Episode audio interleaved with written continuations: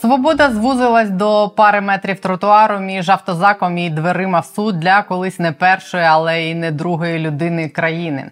В офісі президента назвали ІПСО розслідування про здачу півдня проти військових. А штати прислали в Україну контролера за американськими грошима. Ним виявилась та сама людина, яку наш парламент колись збив з посади контролера за тим, як Україна бореться з корупцією. Не зловтішаюсь, просто констатую. Вітаю, друзі! Це канал є питання. Я Олена Требушна. Сьогодні 25 вересня, понеділок. З усього переліченого і почнемо цей тиждень. Запрошую вас приєднуватись до є питання тим, хто вже з нами нагадую, з вас вподобайка на допомогу мені поширювати здоровий глузд і критичне мислення в країні. Поїхали. Ну сьогодні вас можуть відпустити чи ні? Не знаєте? Будемо надіятися на Бога. Ігоря Коломойського доставили сьогодні з ізолятора СБУ до Київського апеляційного суду, де він та його адвокати намагалися оскаржити обраний йому запобіжний захід тримання під вартою з можливістю внесення застави. Підтримати олігарха прийшли телеведучі його телеканалу 1 плюс 1 Наталія Мосейчук, Алла Мазур, Юрій Горбунов і колишній керівник плюсів і екс-міністр культури Олександр Ткаченко. А чия це була ідея загалом е, прийти підтримати Джексона Поруки? Чи це Це актив е, телеканалу. Менш ніж за місяць Коломойський отримав одразу три підозри: першу від бюро економічної безпеки, служби безпеки України та офісу генпрокурора. Вони підозрюють олігарха у шахрайстві та легалізації коштів. Підозру написали, як я вже розповідала, поспіхом за 2-3 тижні. Є припущення, щоб випередити набу і вплинути на справу. Через 6 днів після СБУ і БЕП підозру Коломойському вручили і антикорупційні органи НАБУ і САП у справі про незаконне виведення із банку 9 мільярдів гривень і легалізації частини цих коштів. Це розслідування триває з 2017 року. Вручали цю підозру Коломойському, коли він вже фізично сидів під вартою СБУ.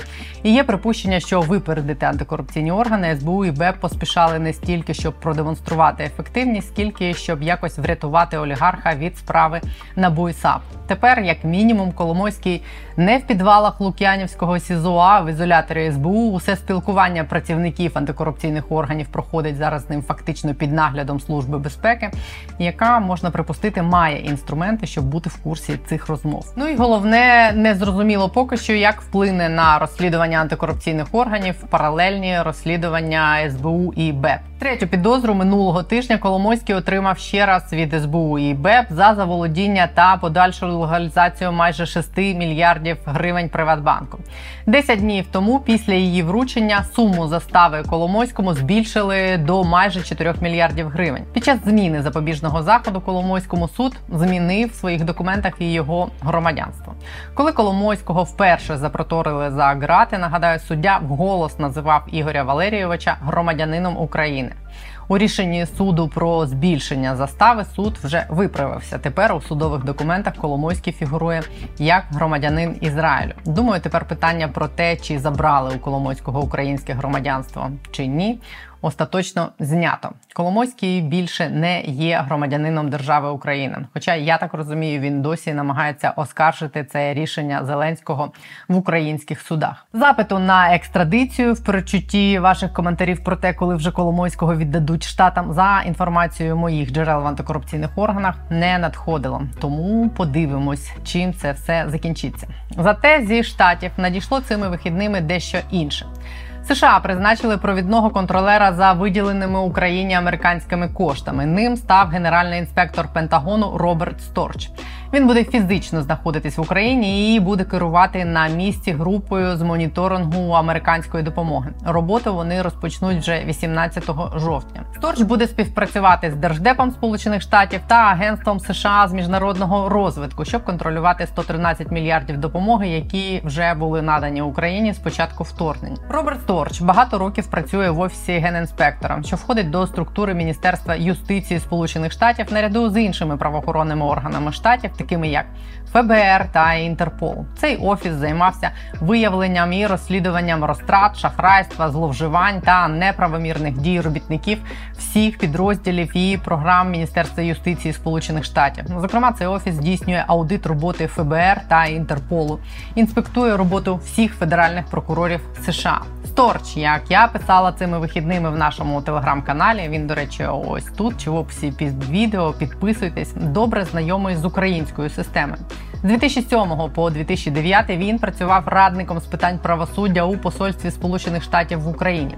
А в 2014-му був залучений до розробки проекту закону про антикорупційне бюро. А в 17-му його кандидатуру розглядали на пост аудитора набу.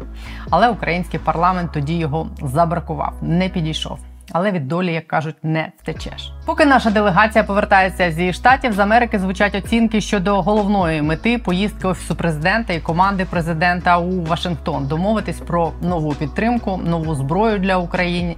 Ймовірно, ми таки отримаємо далекобійні атакамс.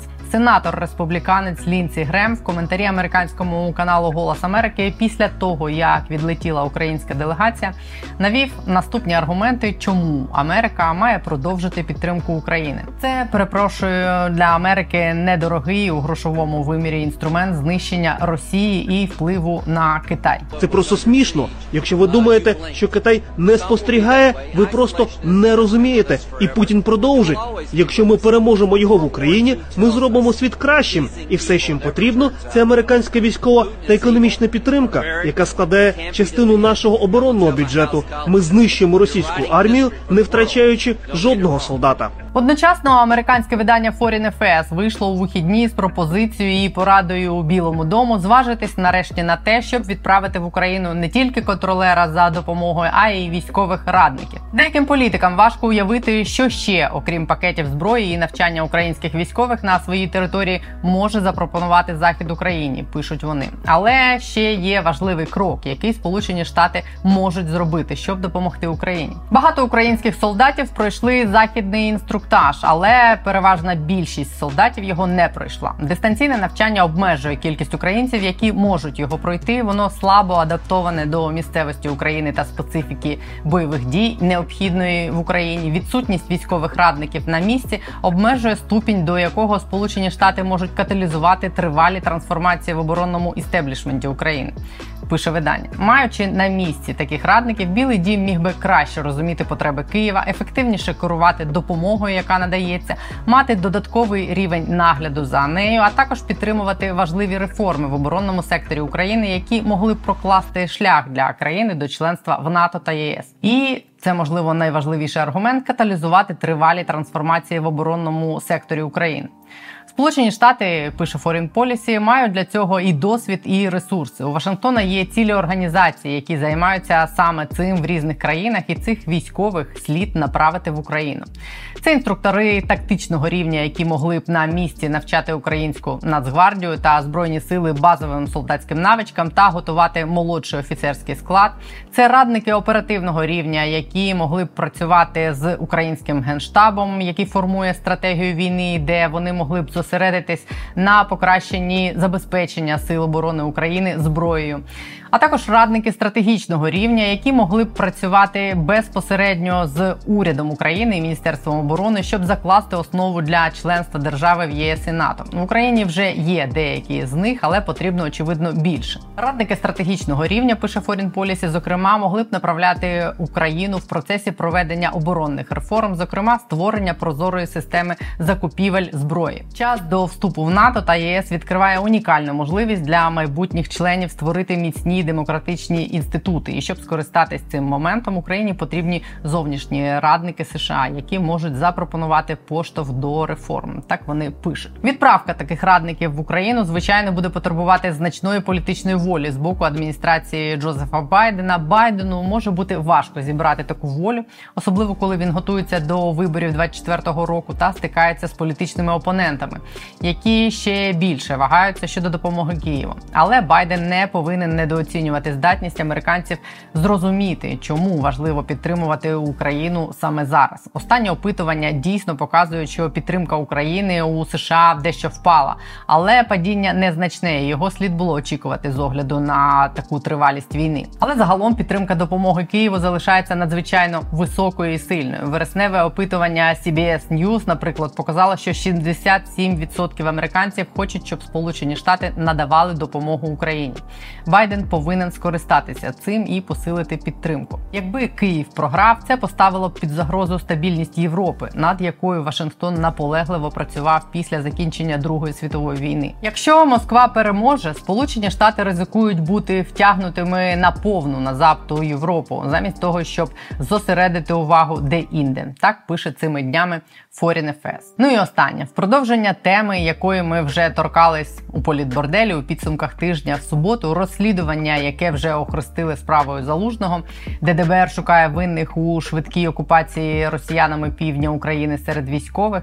Сьогодні неформальний речник офісу президента Сергій Лещенко опублікував допис, в якому назвав усе це ІПСО. Лещенко назвав фейком і брехнею поширення у соцмережах інформації про кримінальну справу проти залужного, аргументуючи тим, що в Україні давно немає кримінальних справ проти осіб, а є провадження, в яких особи фігурують як свідки, підозрювані або обвинувачені.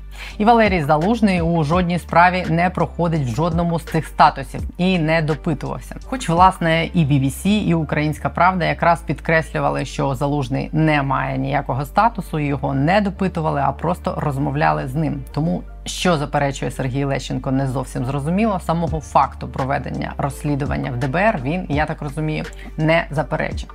Але детальніше про це ми поговоримо з людиною, яка знає багато і про те, як росіяни заходили з Криму, і про справу, і про те, було там заміновано чи ні. Роман Костенко, військовий і народний депутат оборонного комітету, сьогодні на є питання про все це і не тільки. Вітаю вас, Романе. Я з вашого дозволу почну з наших внутрішніх історій, а потім до того, що відбувалося в США, і про що там домовилися, що привезли. Я хочу спитати у вас про це розслідування ДБР щодо військових. Е, чи правильно я розумію, що те, що військові вийшли в паблік, в паблік, те, що вони дають коментарі на цю тему змі, хоча в принципі військові під час війни достатньо обмежено спілкуються зі змі, це свідчення того, що у військовому середовищі занепокоєні цим розслідуванням, і що там є побоювання, що на них хочуть перекласти цю провину за швидку окупацію півдня. Е, ну, е, я в першу чергу е, хочу сказати, що однозначно ми маємо в першу чергу займатися зараз обороною країни, і звичайно, це розслідування, яке воно йде, воно має бути, і ми маємо зрозуміти взагалі, чому так сталося. Е, і, але воно не має носити політичний характер. Е, і в першу чергу воно має бути об'єктивним, і я впевнений, що тут не може бути, скажімо так, е, скажімо, винним винні військові. Тут питання має розслідуватись від дій військово-політичного керівництва не 24 лютого, а ще до 24 лютого ми маємо зрозуміти. Ну і до того, які команди кому давалися, і хто їх як виконував, які сили і засоби ми мали для того, щоб, е, скажімо, е, гідно виконати те завдання, яке було е, поставлено. Ну, на вашу суб'єктивну думку, і з того, що ви знаєте, ви ж багато чого знаєте про те, що там відбувалося ті перші дні, і як це все відбувалося. У нас було недостатньо сил для того, щоб стримати от в такому об'ємі вторгнення. І чи нас було, справу, якби мобілізація У нас було недостатньо сил. В нас було недостатньо сил, але з моєї точки зору, і тими силами, що були, могли би розпорядитись краще. Е, на той момент, е, і чому так не сталося? Дійсно, ми бачили там інтерв'ю Соколова, який розповідав там багато правдивої інформації є до того, які обставини саме там були. Ну і закінчується тим, хто які команди давав безпосередньо там на містах виводити, займати оборону, які завдання стояли в бригад, коли ті бригади при е, прибули тоді. Тому, звичайно, ми розуміємо, що великими військами Російська Федерація зайшла, але починаючи від е, розгортання на бойових порядках і, скажімо так, е, закінчуючи підривом або знищенням інфраструктури, там мостів і всього цього, тут потрібно, щоб е, розібратися, чому. Чому там до кінця не були проведені всі належні дії, щоб, наприклад, ворог не прийшов на правобережжя країни, А ну ви Херсонської знаєте- області, ну і країни. Ви знаєте відповідь на оце запитання, яке найбільше непокоїть людей, які стежать за цю за цією історією про те, було там заміновано чи було там розміновано. Що вам про це відомо? Е, Ми зараз говоримо про Чангар да, безпосередньо. Тому Чангар, за моєю інформацією, спілкувався з тими людьми, які були е, безпосередньо там. Там було заміновано, але воно не спрацювало. Тут питання в тому, як воно було заміновано. Там дехто каже про те, що можливо після першого нанесення удару Російської Федерації там щось пошкодилося, але це вже питання підготовки.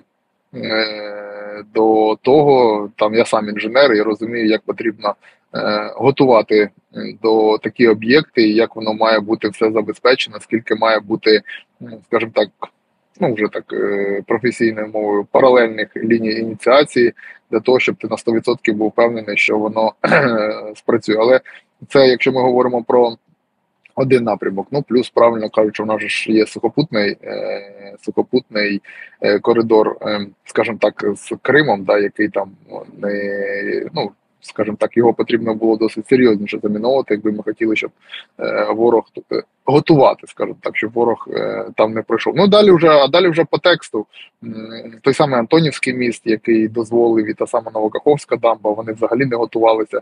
Тому оці питання, на які потрібно відповісти, я ж кажу, що це не питання тільки військових. Да, є питання виконавців на місцях, які там виконували завдання з тими засобами, що в них були.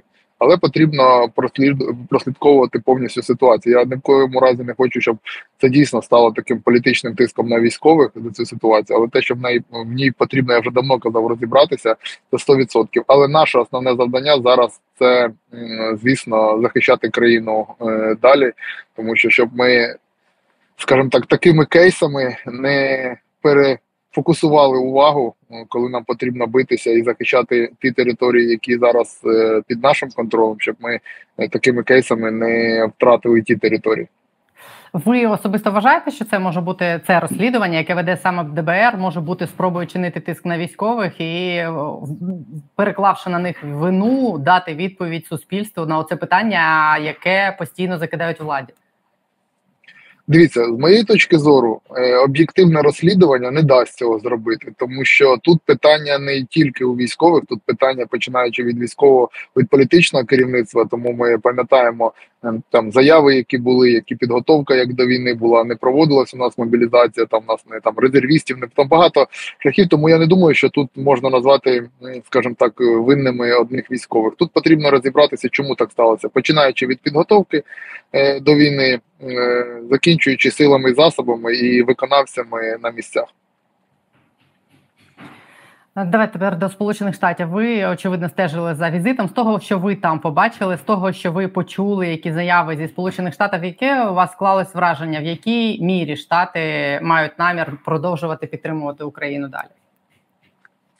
Ну, те, що Штати будуть підтримувати, я цьому впевнений. Питання тільки в тому, що ми бачимо, що зараз наступний рік ми входимо в етап виборів в Сполучених Штатах, і звичайно, що для нас це також великі виклики. Ми маємо зрозуміти, як е, під час виборів ця підтримка буде. Але із заяв Байдена безпосередньо, коли він виступав, ми маємо всі зрозуміти. е, Да, для нас здається, що Україна завжди завжди в центрі увазі уваги, і геополітичний розклад, який є, нам здавалося, що ми в центрі і навколо нас все крутиться, але е, так не є. І Байден на цьому наголосив, що в них у Сполучених Штатів багато інтересів, в тому числі геополітичних, і війна Росії з Україною одна із них. І також можливо вона є основна, але не одна.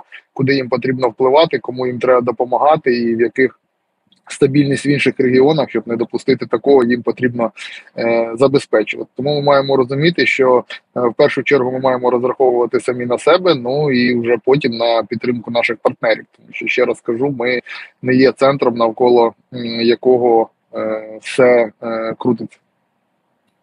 Ця заява, яку зробили за підсумками візиту, що Україна і Сполучені Штати будуть е, разом робити зброю і системи ППО. Зокрема, по перше, чи е, означає це, що цим вони намагаються компенсувати те, що вони не можуть нам дати стільки зброї і систем ППО, скільки ми хочемо, тому вони якось хочуть налагодити процес виробництва зброї Україною самостійно. І по-друге, наскільки це реалістично в умовах війни робити зброю в Україні? Я думаю, що це більше сигнал Російської Федерації, що ми не будемо просто підтримувати і давати зброю, як ми це робимо. А ми зробимо так, що Україна буде е, сама мати можливість себе захищати і е, робити зброю. А передача технологій це вже такий політичний процес. І в світі, взагалі, передача технологій, можливості робити зброю, побудова заводів це такий, знаєте, посил на самостійність і і про підтримку, тому що якщо там одна справа давати просто зброю, а інша справа досить серйозна це передавати можливість її виробляти, коли ти е, вже ну не сильно залежиш від інших країн. Це такий посил досить серйозний політичний. Е, питання в тому, чи зможемо, да, звичайно, зможемо. Звичайно, заходи безпеки для цього мають бути. Набагато більшими і захищеність України має бути набагато більша, зокрема з повітря. Це системи ППО, і це стримування. Ми маємо виробити такі самі ракети, ну скажімо, е, середнього, хоча б радіусу дії, які б мали б не в першу чергу наносити удари по Російській Федерації, а не давати Росії, розуміючи наслідки наносити удари по ним. Тому для нас е, це ППО і ракети середньої дальності, які б у нас були, над якими ми працюємо. Це той засіб стримування. Тому, звичайно, заходи в Росії простіше. Це велика територія, яка може там на далекому сході поставити свої заводи і виробляти зброю. Тим більше, що у нас немає зараз зброї, яка б могла долітати і влучати в їх е, економічні там воєнні об'єкти. Вони цим користуються. Тому все можна зробити, але звичайно на безпеку. Е, забезпечення безпеки всього цього буде коштувати набагато більше, дорожче, і це набагато складніше.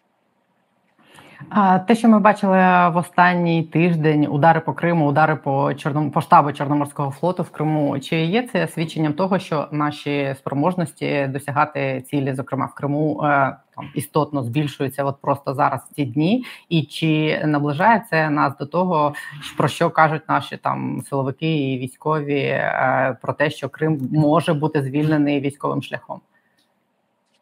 Звичайно, чим більше ударів, це показує про наші спроможності. Ну, по-перше, удари основні е, наносяться такі, які задають серйозної шкоди. Е, ми бачимо це ракетами наших партнерів, Storm Shadow, е, Зокрема, ми бачили, були нанесені удари нашими Нептунами, які в нас є. Також, але обмежена їх кількість у нас зараз є, і наші спроможності також по виготовленню їх не досить великі. Безпілотники, які летять, вони теж наносять шкоду, але це звичайно не не, не можна порівнювати ту шкоду, яку вони задають з реальними ударами е, ракет. Я думаю, що те, що зараз відбувається, це зокрема знищення військової інфраструктури, і для того, щоб коли ми підійдемо там, коли настане цей час до е, кордонів Криму, е, бойові можливості, взагалі можливості там економічні е, саме Російської Федерації на окупованій території були набагато менші, і це там спростило, скажімо, рух в сторону, ну скажімо, звільнення нашого. Півострову. І, зокрема, от це тільки початок. Головне, що я думаю, зараз по Криму одне з головних, ну крім знищення Чорноморського флоту, як ми вже це показали завдаючи ударів. Е, це великий крок буде знищення Кримського мосту. Це змінить, скажімо так, стратегічну ситуацію, переріже логістику росіян, зокрема е, логістику, що йде залізничним шляхом, тому що вона є основною зараз і по півдню. Одна гілка в них є по півдню, яка йде з окупованих територій з Росії, можна е, поставляти інша. Це от Кримський міст. Якщо ми вийдемо до Токмака на тому напрямку, де ми зараз ведемо бойові дії, а і переб'ємо Кримський міст, то скажімо, логістично Росія понесе дуже великі втрати, і їм потрібно буде багато зробити, щоб поновити логістику. Це не так просто, і можливо, навіть вони в повній мірі не зможуть нормально е, нормально відновити. А це шлях, це шлях до перемоги. Нам би дуже спростила цю задачу і щодо Кримського мосту, і щодо інших об'єктів е, Атакамси і Таурси, їх передача. Але питання про те, чи дасть нам Білий Дім Атакамси, так і залишилось якимось не до кінця розкритим за підсумками цього візиту. Ви можливо, що ви знаєте щось більше ніж інші, дадуть нам їх чи ні? Ну була інформація, що там. Е, скажімо так, е, в Сполучених Штатах говорили, що нам передадуть певну кількість атакамців, але ми маємо розуміти, що для нас важливо, які саме атакамси ми отримаємо. Вони є різні, і скажімо, вони кардинально можуть по-різному вплинути на процес їх застосування. Тому, якщо ми отримаємо перші на 165 кілометрів, і це будуть касетні боєприпаси, це один розклад, який з моєї точки зору не досить має великі можливості, щоб при такій інтенсивності бойові дій бойових дій щось кардинально змінити. А, а от е, остання версія це якраз версія 300 кілометрів і е, 3 метри відхилення. Е, це те, про що ми говорили з вами до цього. Це можливості по враженню Кримського мосту, зокрема і там залізничних якихось сполучень логістичних. Це те, що б дало нам досить інші можливості, дало б можливість, е, скажімо, змінити щось в найближчій перспективі вже на полі бою. Рома, ви коли казали про спільне виробництво зброї, ви сказали про довіру і про технології. Зараз е, от стало відомо, що Сполучені Штати призначили провідного контролера за виділеними Україні американськими коштами, і ним став е, генінспектор Пентагону Роберт Сторч. Те, що зараз він приїде сюди і буде фізично тут в Україні контролювати, як використовуються ті кошти, які вже були передані. Як вам здається, це прояв того, що нам довіряють чи не довіряють швидше? Чи це їх політична історія? Бо багато хто в Україні е, вважає, що нарешті американці пришлють контролера, і ось він тут наведе порядок. Ну, ми ж бачимо, що як би ми там не хотіли, а навіть політична історія е, з нашими скандалами вона досить сильно відображається на Сполучених Штатах, в тому числі перед виборами, і там навіть республіканці, там деякі, скажімо так, можуть користуватися тим, що закидати нинішній владі про те, що от ви даєте Україні кошти, в них там розкрадають. Навіть якщо цього немає, у нас там створена тимчасова слідча комісія, яка контролює Верховній Раді. Там контролюють. У нас ем, досить досить серйозні, скажімо так. Ем, чотності йдуть по цій зброї, я скажу навіть на полі бою, знаю там використання, починаючи від джевелінів, закінчуючи чимось серйозним, там хаймерсами. Це дуже серйозно. Ми про це звітуємо. Звітність. Тому я думаю, що це більше політичний крок, який в тому числі і покаже нашим, е, скажімо, партнерам про те, як ми це використовуємо, і по інше, якщо в когось там були дурні думки в голові по нецільовому використанню. Е, скажімо, буде запобігати цим е, думкам і цим е, рухам. Ті зміни, які відбуваються зараз в міністерстві оборони, я так розумію, що цього тижня, мабуть, Рустем Умєров призначить своїх заступників. Чи невідомі вам поки що прізвища людей, які можуть це очолити, і чи ще у вас є такий кредит довіри до того, що от принаймні в Міноборони всі ці історії зникнуть, які ми бачили за Олексія Резнікова? Е, Дивіться, варіанти я знаю. Не хотів би їх оголошувати до того, там поки не скаже е, Рустем Умеров, не прийме не прийме вже там остаточне рішення, тому що там декілька е, варіантів на кожну посаду. Вони зараз цим е, розбираються. Е, Рустем він повертається з закордонного цього відрядження і будуть е, прийняті рішення. Вже там призначений держсекретар, який буде, скажімо так, для того, щоб скажімо так, е, на наступність е, не втрачалась влади, і держсекретар, який буде там займатися подальшими питаннями. А всі інші заступники по напрямкам, я думаю, що будуть в найближчому майбутньому призначені. І я сподіваюся, що вони досить швидко війдуть в курс справи, тому що дуже важливо зараз поставити саме професіоналів, а не людей, там я не знаю, які, скажімо, я не знаю, медійних, в тому числі заступники зараз в міністерстві оборони мають бути саме професіонали, які е, мають впрягатися в те, що вже зроблено, і йти далі. І останнє у мене до вас запитання таке професійне. Цими днями Foreign Affairs вийшло з такою статтею, яка є фактично пропозицією до Білого Дому направити в Україну е, таких собі військових е, радників, які б на різних рівнях допомагали тут і збройним силам, і керівництву Міноборони з одного боку навчати військових, підготувати офіцерів, е, якось допомагати з плануванням в генштабі бойових дій. А з іншого боку, щоб вони на рівні міністерства оборони допомагали впроваджувати ті зміни, яких від нас очікують е, в процесі інтеграції до НАТО. Ну от вони фактично радять Байдену зважитись на це і не боятись присутності американських військових тут в Україні, от в такому форматі. Я у вас хотіла запитати, як в принципі до цього поставились би, наприклад, в Україні і політичне керівництво, і військове, і чи в принципі не чули ви чи не обговорюється така ідея загалом?